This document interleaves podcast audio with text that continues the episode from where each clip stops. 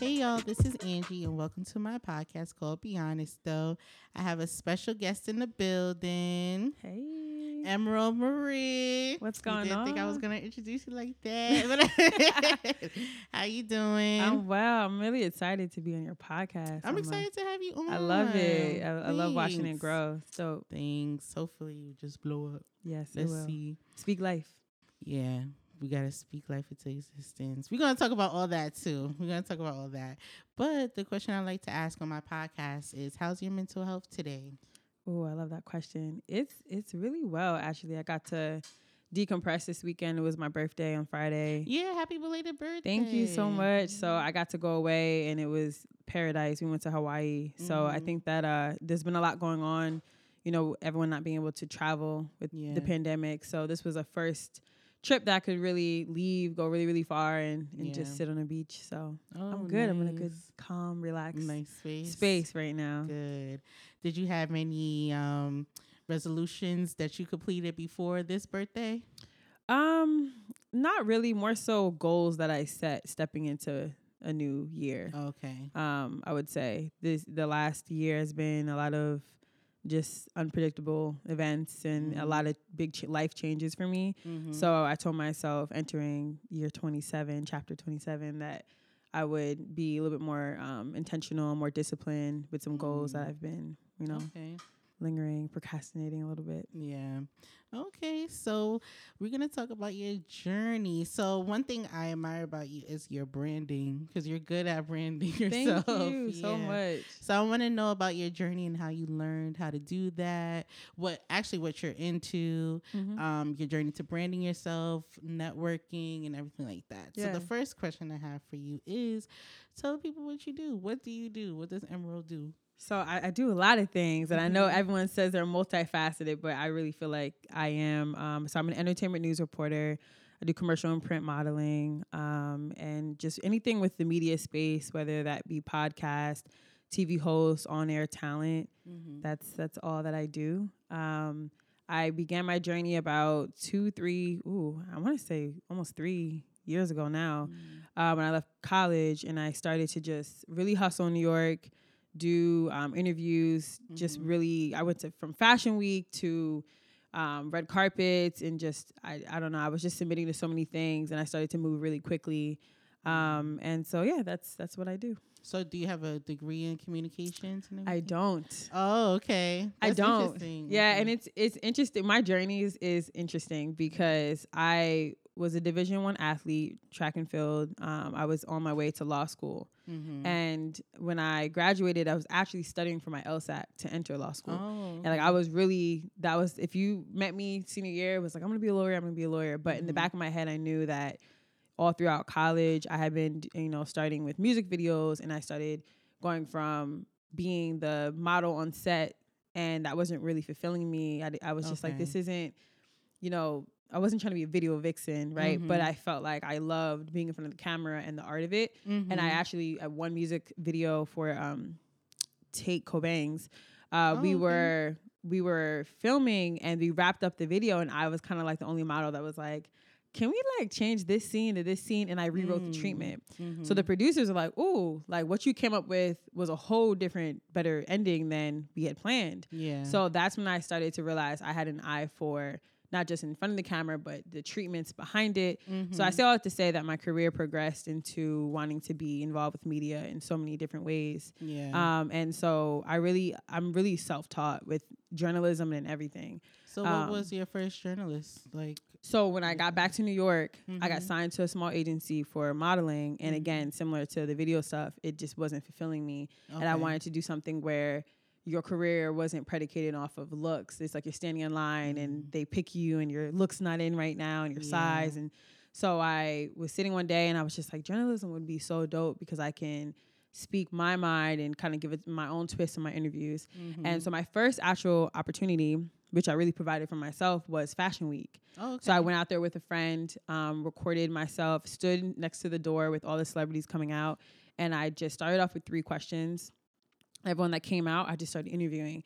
I was out there for like three days interviewing mm. everyone.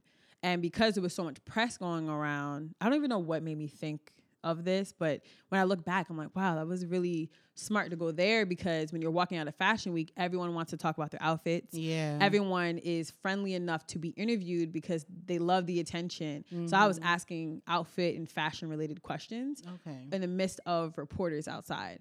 And so mm. that one incident, I had so many videos of just all these chopped up interviews mm. and mm. I started to submit them and get more and more. Oh, okay. Okay. So what was your first big um, journalist um, job that carpet? You ever did? Ooh, um, my first big carpet, I want to say, oh, um, twenty eighteen um, N double A. Ooh, I'm, it's, it's escaping my mind. It was the Image Awards okay. in L A. That was my first big one. Mm-hmm. And that, That was the first televised one. That was the first one that I was in front of. I just, that was the first time in L A. Um, and that was a moment. That was just crazy. Really? I remember you just that. Fell in love with it. Yeah. That was when I was, I felt like a little kid on the carpet, all the paparazzi and the cameras. And I was meeting all my idols, Terrence J and um, Halle Berry. Everyone walked by. And I remember being like, wow, like this, mm. this is the big leagues. Mm-hmm. Like that was my first big carpet. Yep. So how do you prepare for something like that? So carpets are very, it, so carpets are hard to prepare for, and carpets are, are really intense. Um, a lot of journalists actually don't like them. They like mm-hmm. more controlled environments where you can sit kind of like we are and yeah. sit and prepare your questions. So to prepare for it, I always focus on the event at hand. So like when I started doing things for Netflix, mm-hmm. where it was a movie premiere, easy. Do the pr- movie premiere, you sit down, you're studying the characters, the yeah. film, how it correlates to the character, you know, whatever. Yeah. But for carpets, like the B E T Awards, the Grammys, you have to pull questions. You know, you don't want to ask. You don't want to ask the same thing um, that everyone else is asking. And yeah. with such a broad award show, mm-hmm. you have to be kind of creative. And you know, it's it's hectic and it's busy. So I would say just to prepare, um, focus on why you're there, but then try to find little, you know, things that you can be creative and ask questions that will actually really engage the person mm-hmm. and that focuses on the night. For that that carpet that I did, the Image Awards, it was actually on the anniversary of Martin Luther King. Uh, I think it was the fiftieth award show, and it was on anniversary of some type of black um, anniversary of I think Martin Luther King's birthday. Okay. So we were able to tie questions and what this means for the black community. Like we were able to oh. find ways to make it, you know, um, to just prepare. Yeah. So how do you feel about, I know there's this thing with black journalists, like celebrities not stopping for black journalists, mm-hmm. not giving the same time as journalists of other, yeah. um, how can I say, other, I guess, outlets. Yeah. Right. So have you experienced something like that? And, and what, yeah. like, how do you even navigate through something like that? Yeah. So I definitely did experience that. I experienced it a lot of times. Mm-hmm. Um, and that's what, really I'm most known for is the moment that I had on the carpet with Halle Berry. Okay. And so I did notice when I first started doing news reporting on the carpets, I kept trying to justify the fact that I was new. Mm-hmm. I was working with smaller outlets. As I mm-hmm. began to grow and I started getting booked by larger outlets, and mm-hmm. also I had other friends that were with, you know, just bigger outlets such as Essence, B E T, Sheen Magazine, Hollywood yeah. Unlocked, mm-hmm. whose numbers are greater than a lot of other um you know, outlets. And I want to say that a lot of people say, a lot of people in this industry um, correlate white outlets to mainstream yeah. and small outlets to black outlets. And mm-hmm. I hate that because there are mainstream black outlets. That's not the mm-hmm. same thing. So mm-hmm. when the situation that happened with me, though, was I was on the red carpet for John Wick three, Halle Berry walked by, and it was wild because there was only two black outlets on the carpet, myself and Lamar Dawson mm-hmm. from an outlet that he was with. And we had just joked about the fact that we get skipped. We literally mm-hmm. just made a joke about it. That was the crazy part because I was like, man, if they skip us, we're just going to start screaming, like just yell something to get their attention. And yeah. it happened like right in front of our eyes. So it definitely happens. They put a lot of black outlets um, at the end. And Halle Berry walked by, and Lamar and I got her attention, and she ended up turning back around and, and verbally said, "Why are we skipping a brother and a sister?" Mm. And that was just a moment. Oh, so that was you, that viral that clip? Me.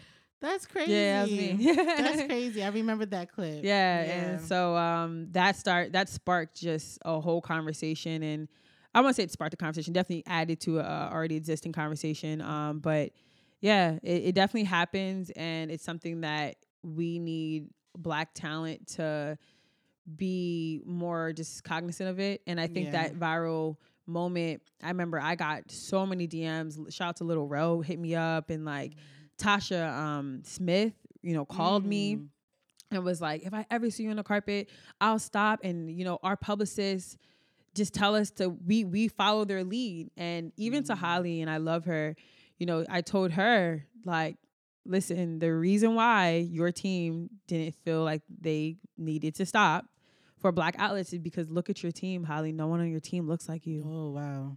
And she, wow. and listen, for me to say that Ooh, yeah. to her, I was, wow. you know, and she said to me, I respect, she literally said, I respect you for even being like fearless enough to say that yeah. to me. Cause she knew like, girl, you said it to me. And yeah. I was like, and I was like, yeah, but like someone had to tell you yeah. that these white women don't think that your culture matters. Yeah. Because you would never see J-Lo on a red carpet skip uh, a, a Spanish exactly. outlet when it happened. Exactly. So why do Black talent think that we, when you know, we're mm-hmm. not important enough for you to stop and, yeah. and speak to? So wow, wow. So are you still in contact with the other guy that you were on the um carpet Lamar? With? Yeah, yeah. We speak here and there just through social media, um, and I gained a lot of other relationships from that moment. And Halle Berry and I, at one point we were speaking like every week. Um, we speak, I, I would say now probably like a few times a month. We touch base, but yeah.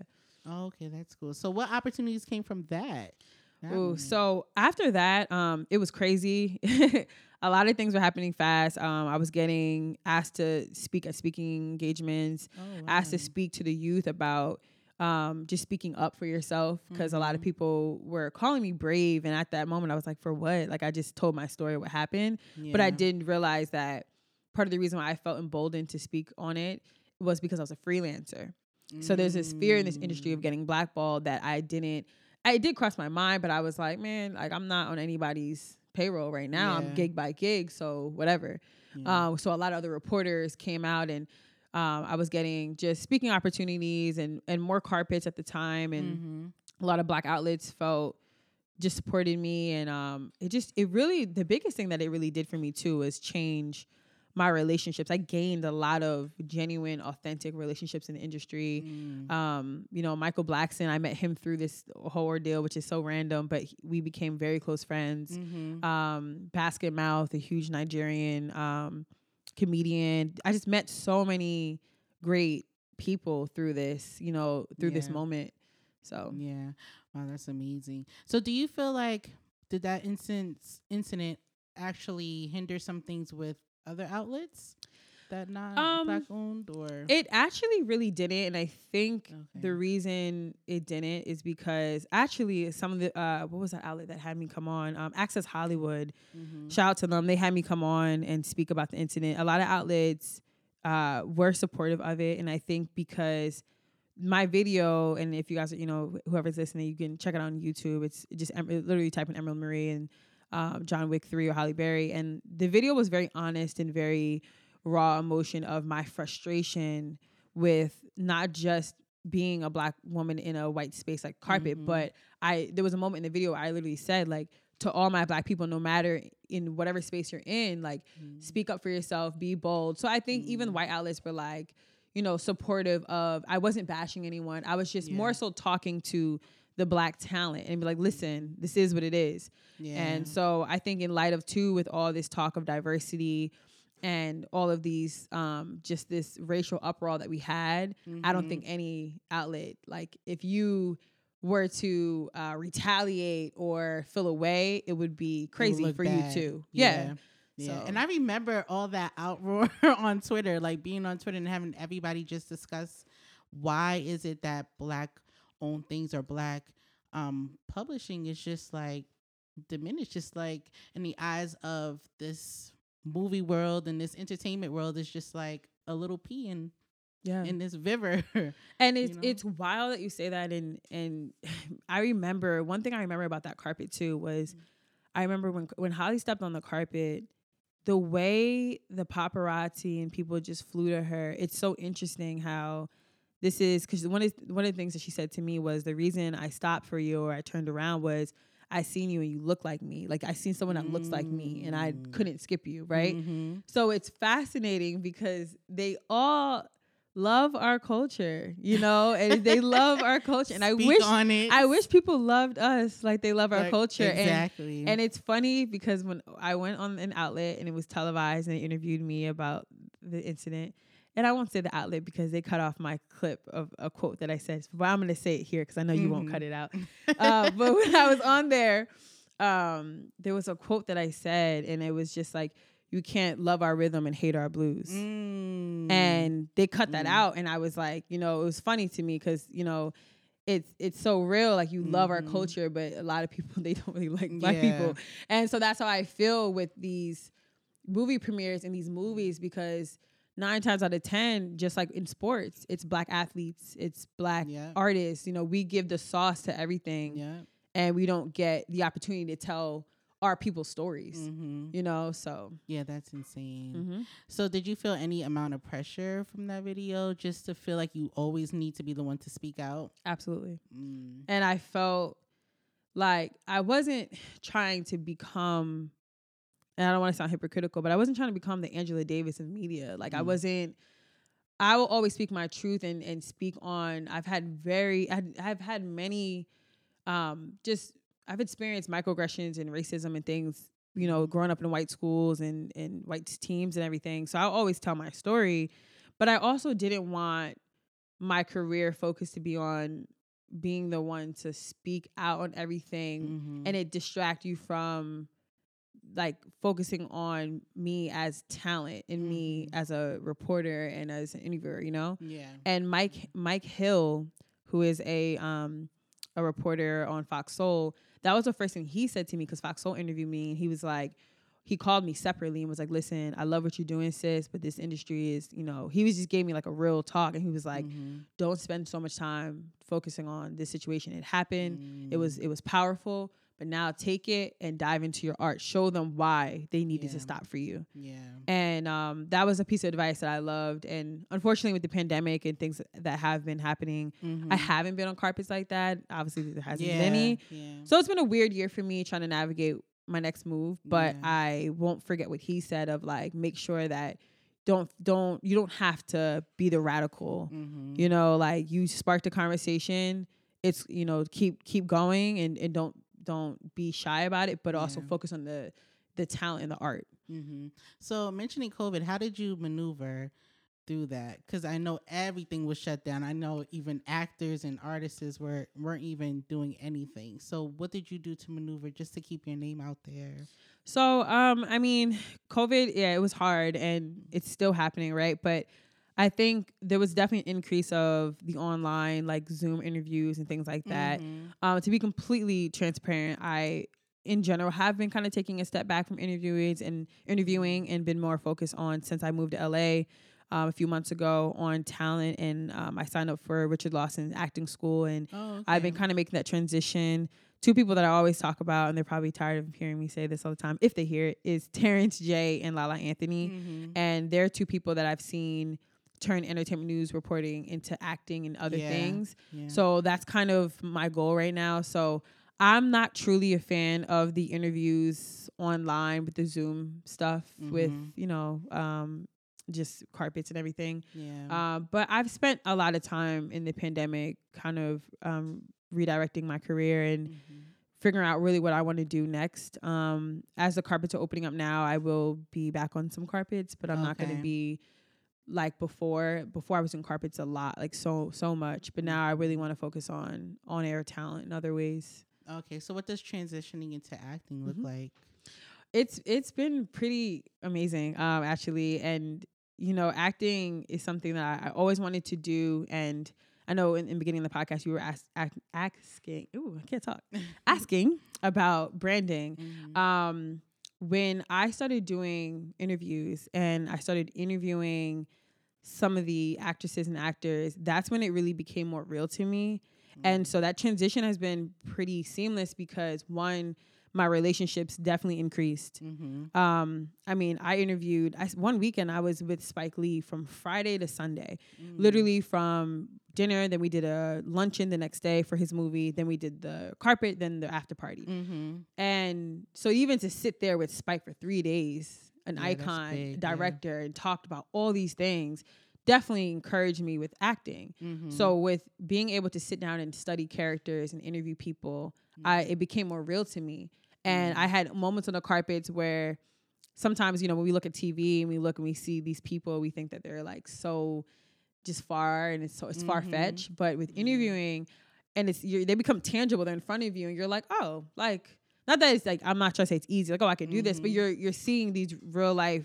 You can see examples, yourself. And you're like, oh, I can see, you know? Yeah. So it gave mm. me courage. So that transition right now has been pretty cool. And um, when I started acting one-on-ones with one of my acting coaches, I didn't realize how much acting was like therapy.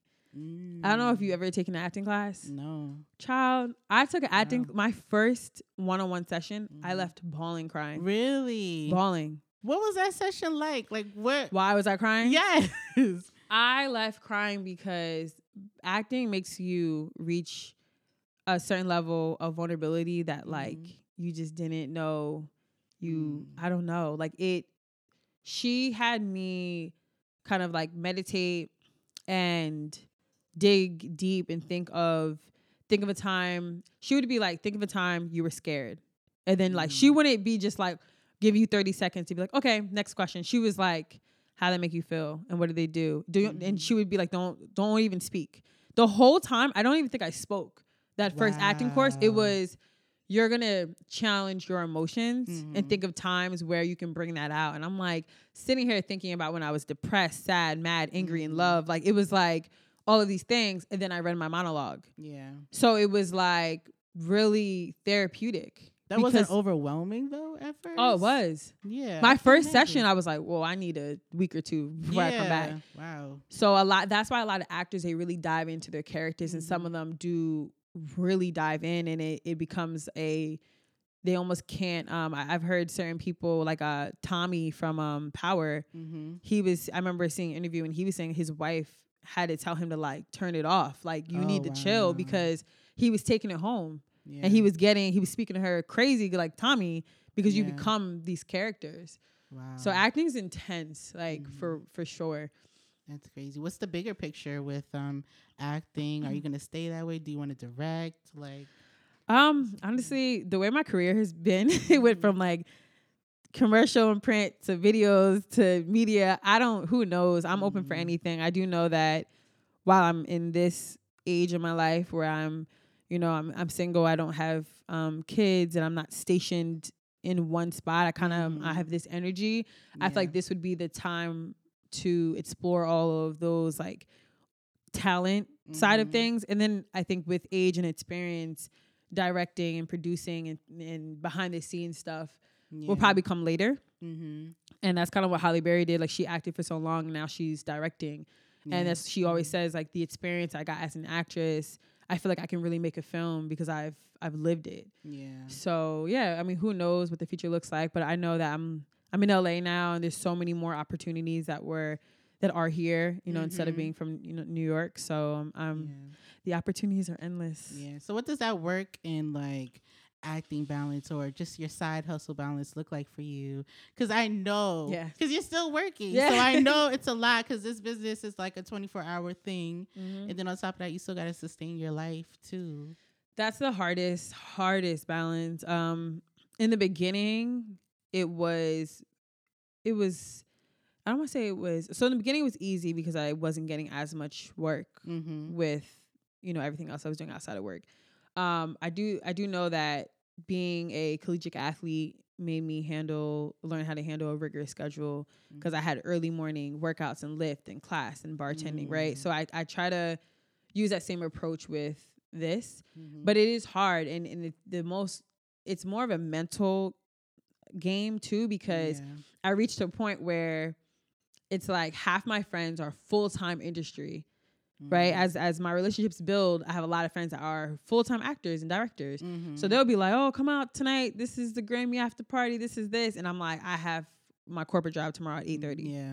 And then you kind of you feel like you're living double lives mm-hmm. because you're working nine to five. And then when you get off, you're like, I mean, there was times I was at work typing my questions for a carpet, mm. and I had to leave early and rush there. And I remember I, I changed in like the bathroom of the train. Mm-hmm. That carpet I had with Halle Berry, I remember that day so clear because I had work, mm-hmm. and I had to get out of work, and I was typing my questions to ask her, yeah. and I did my makeup on the train, and I wow. changed in the train bathroom.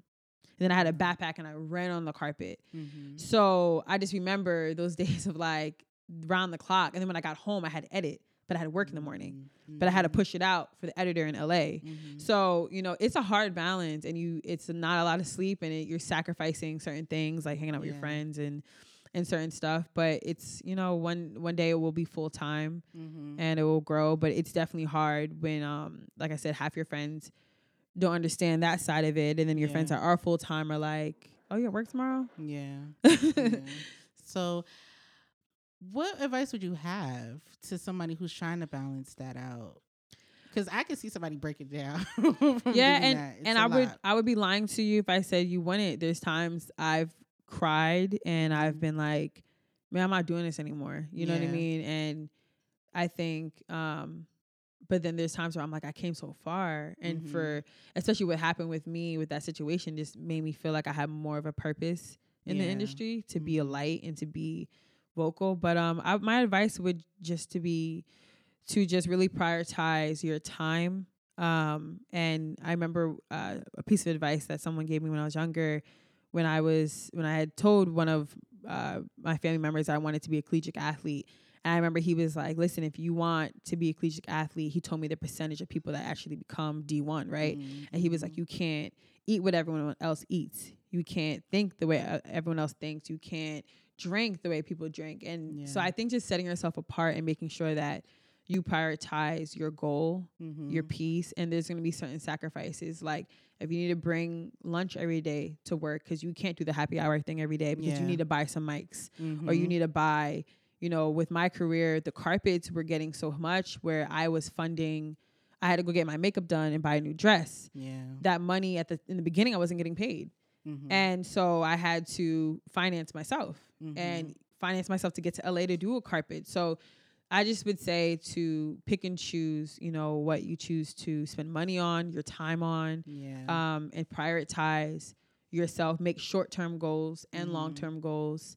Um And yeah, I, w- I would just say, you know, try to stay focused and, mm-hmm. you know.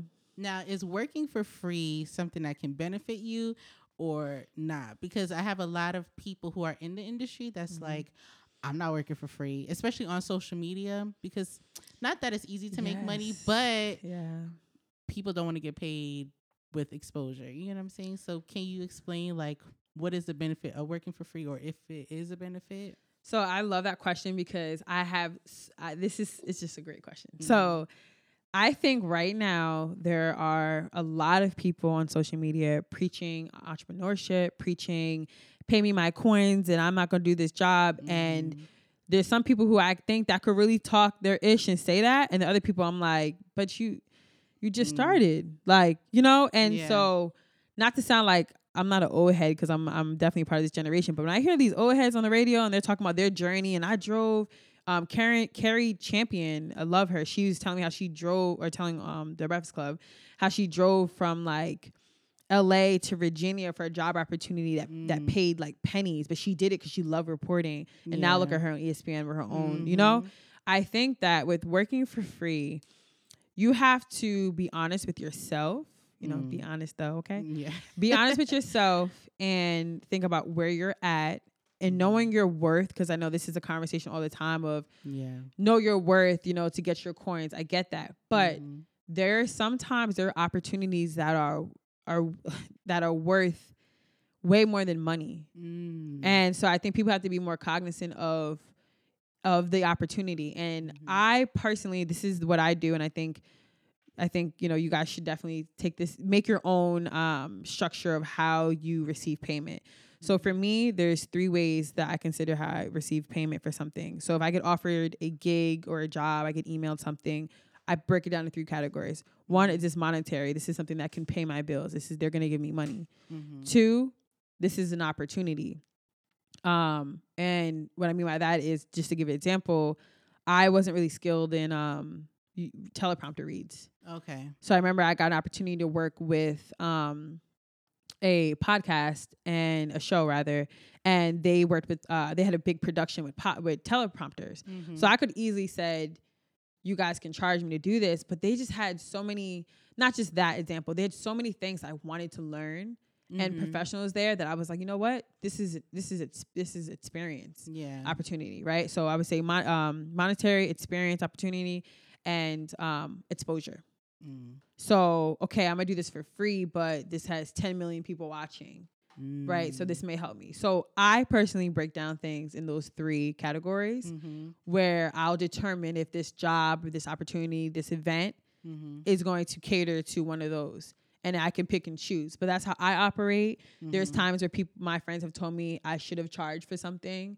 Mm-hmm. And there's times I'm like, no. Because there's times also where in the beginning of my career, someone threw me a bone. Mm-hmm. And I turned into, you know, something else. Something else. Yeah. So it, it really, I think a lot of people have to humble themselves mm-hmm. right now, though. So I, when do you ask for money then?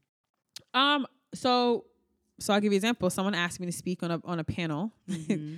And I spoke on a panel before about, you know, things, my career, whatever, advice, and I did it for free. Mm-hmm. Um, but then someone asked me to speak on a panel where they were charging a lot per ticket.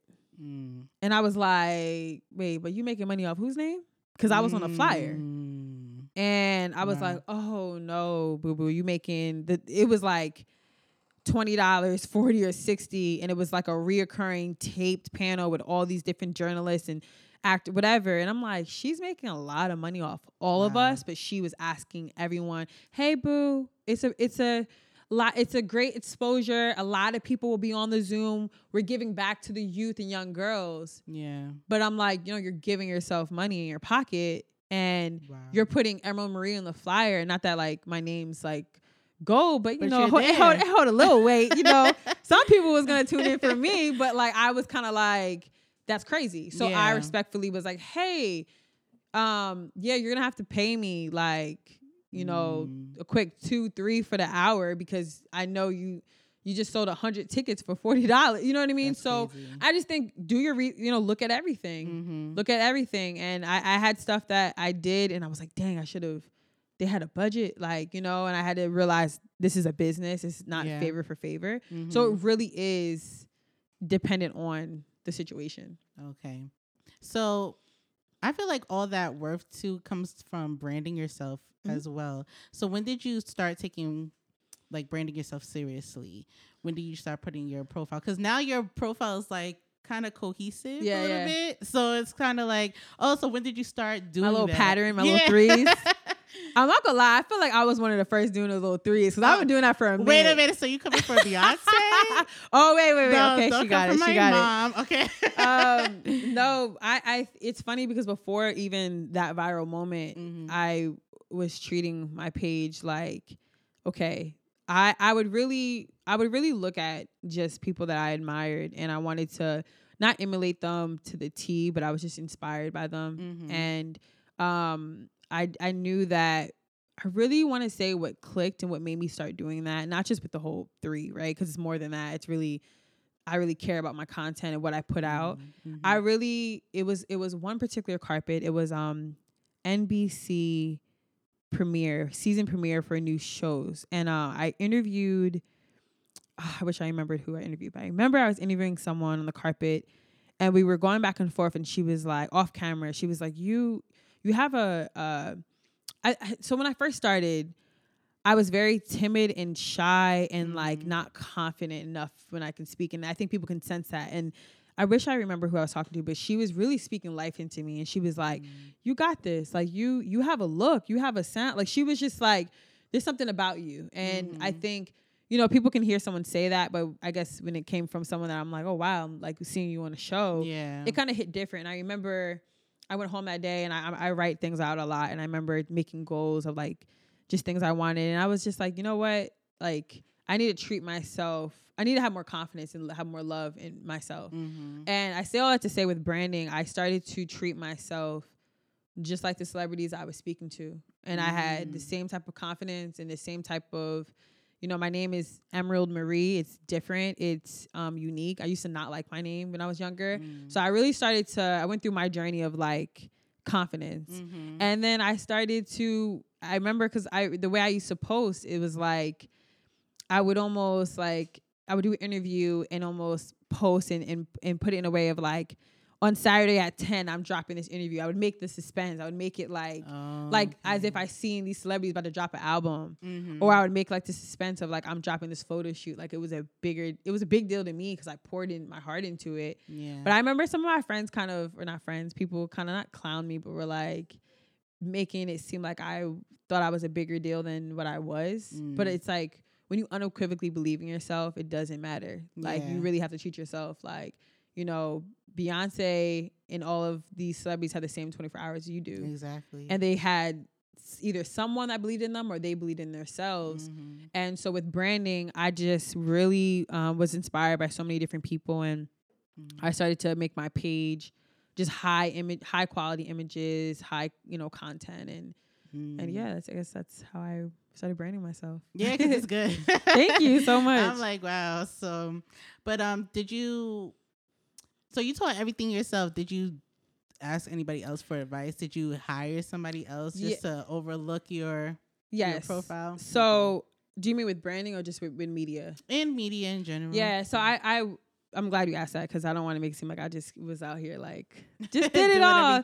No. So um, when I, I told you the story earlier about the interviews I did on um, at Fashion Week. Mm-hmm. So I remember I was online. I had all these interviews. I'm just like, okay, now what? Like, how do I get, like, I'm trying to give myself, I'm trying to practice, right? Mm-hmm. And um, I reached out. I was online and I reached out to a reporter named Lindsay Christian.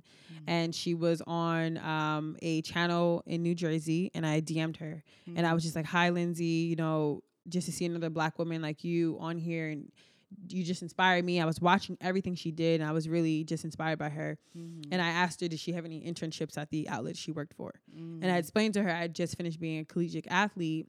And a lot of people don't realize that being a collegiate athlete doesn't really prepare you sometimes with career because up until the day you graduate, you don't have time for internships. Yeah. And yeah. I was so deep in my, my major that I wanted to switch to journalism. But again, I didn't really have the confidence. I didn't mm-hmm. think I could do well in front of the camera. Mm. Um, so anyway, I told her and she said, no, they didn't. And I was really relentless. I kept hitting her up and she probably got tired of me, but she, um, I said, can I just shadow you at work? I won't even speak. I'll just shadow you. Mm, and she was wow. like, let me ask my boss. And this is so crazy now that I repeat it out loud. And then I, I took the train after bartending and I went to the city. I went to New Jersey mm. and I, for one week, um, went to her office and I watched her do her her news clips and I was wow. like a little kid writing everything down mm-hmm. and she I showed her my clips for from the um fashion week. the fashion week mm-hmm. and she critiqued them harshly mm. and was like, don't hold your mic on the left hand side, you gotta hold it this way to open up your body so they're here. I know it feels awkward, but do this. And yeah. she critiqued everything and look at the camera and why are you wearing that? It's distracting and don't mm. wear that and don't do this. And I was like, dang, did I do anything right? And then she was like, you know, and she just gave me all these critiques. And then um, at the end of the week, she had a carpet that she couldn't attend mm. and she sent me on her behalf. Wow. That was my first, yeah. And she That's called crazy. me and was like, tomorrow, it was like real quick, like, tomorrow there's an interview and it's um, Remy Ma and Papoose and blah, blah, blah, but you can do it. Bye. And I was like, hey, do you have a cameraman or a microphone? She was like, figure it out. Click. And I was like, wow. okay. And I figured it out. Mm-hmm. But so Lindsay Christian, um, definitely Tony Anderson from B E T. He's just a huge still role model. Um, I would say those were the two. Keisha K from Hollywood Unlocked. I, along the way, I just met so many people that helped me. Mm-hmm. Um, And uh, I, I, at one point I did have an intern, Shamik, that helped me with my page. Um, that was more recent though, but yeah, between the other, um, between Lindsay, Tony, Keisha K, those were, I would say three people that were very instrumental in the beginning. Mm, okay. So my last question is, when you were in a low place, what got you out of it to make you continue doing what you're doing? Ooh. Um, I would definitely say my faith in God, mm.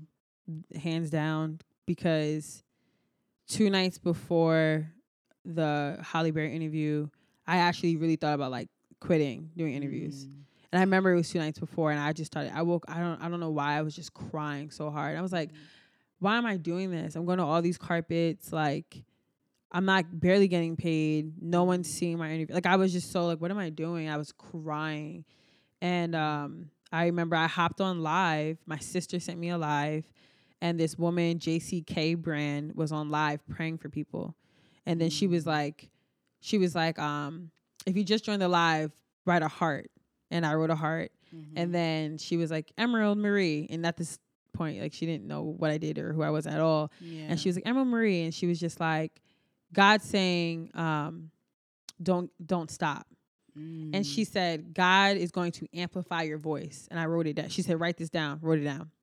Two days later, he literally amplified my voice. That's crazy. Went viral for speaking up, right? And so there's times I've definitely felt really low, and I was just confused because there's no blueprint for this, right? Like, yeah. I didn't know. I also didn't go to school for it. No one told me, like, this journey, like, mm. get an internship, whatever. I just kind of, I hustled through it, yeah. and um, I was seeking people to teach me. I was really eager.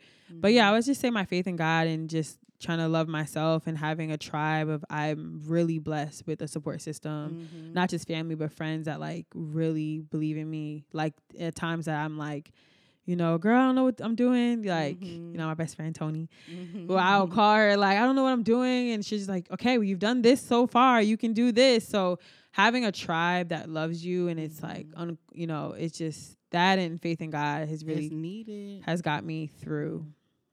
Look at the confirmation, though. Mm-hmm. That's crazy. But thank you, Emerald. Plug everything. Okay, so my name's Emerald Marie. Emerald Marie on everything. That's TikTok. That's Instagram. Um, I have a skincare brand, Raw Beauty Cosmetics. Definitely check us out on Instagram. Um, and yeah, just, you know, continue to follow my journey, and I will show some love to you too. Well, thank you for coming. Of course. I appreciate it. I'm so, so proud much. Of you too. I know oh, that. Thanks. Let's plug you real quick. I know podcasts are It's exhausting hard, and yeah. they're hard, and right now everyone's mm-hmm. like, do a podcast, do this, and people don't realize how tedious it is in the editing, and I'm so proud yeah. of you, and Thank just you keep so going, okay? It. Thank you. Of course. Well, on that note, well, thank you, and I appreciate you, fam. And remember, be honest, though.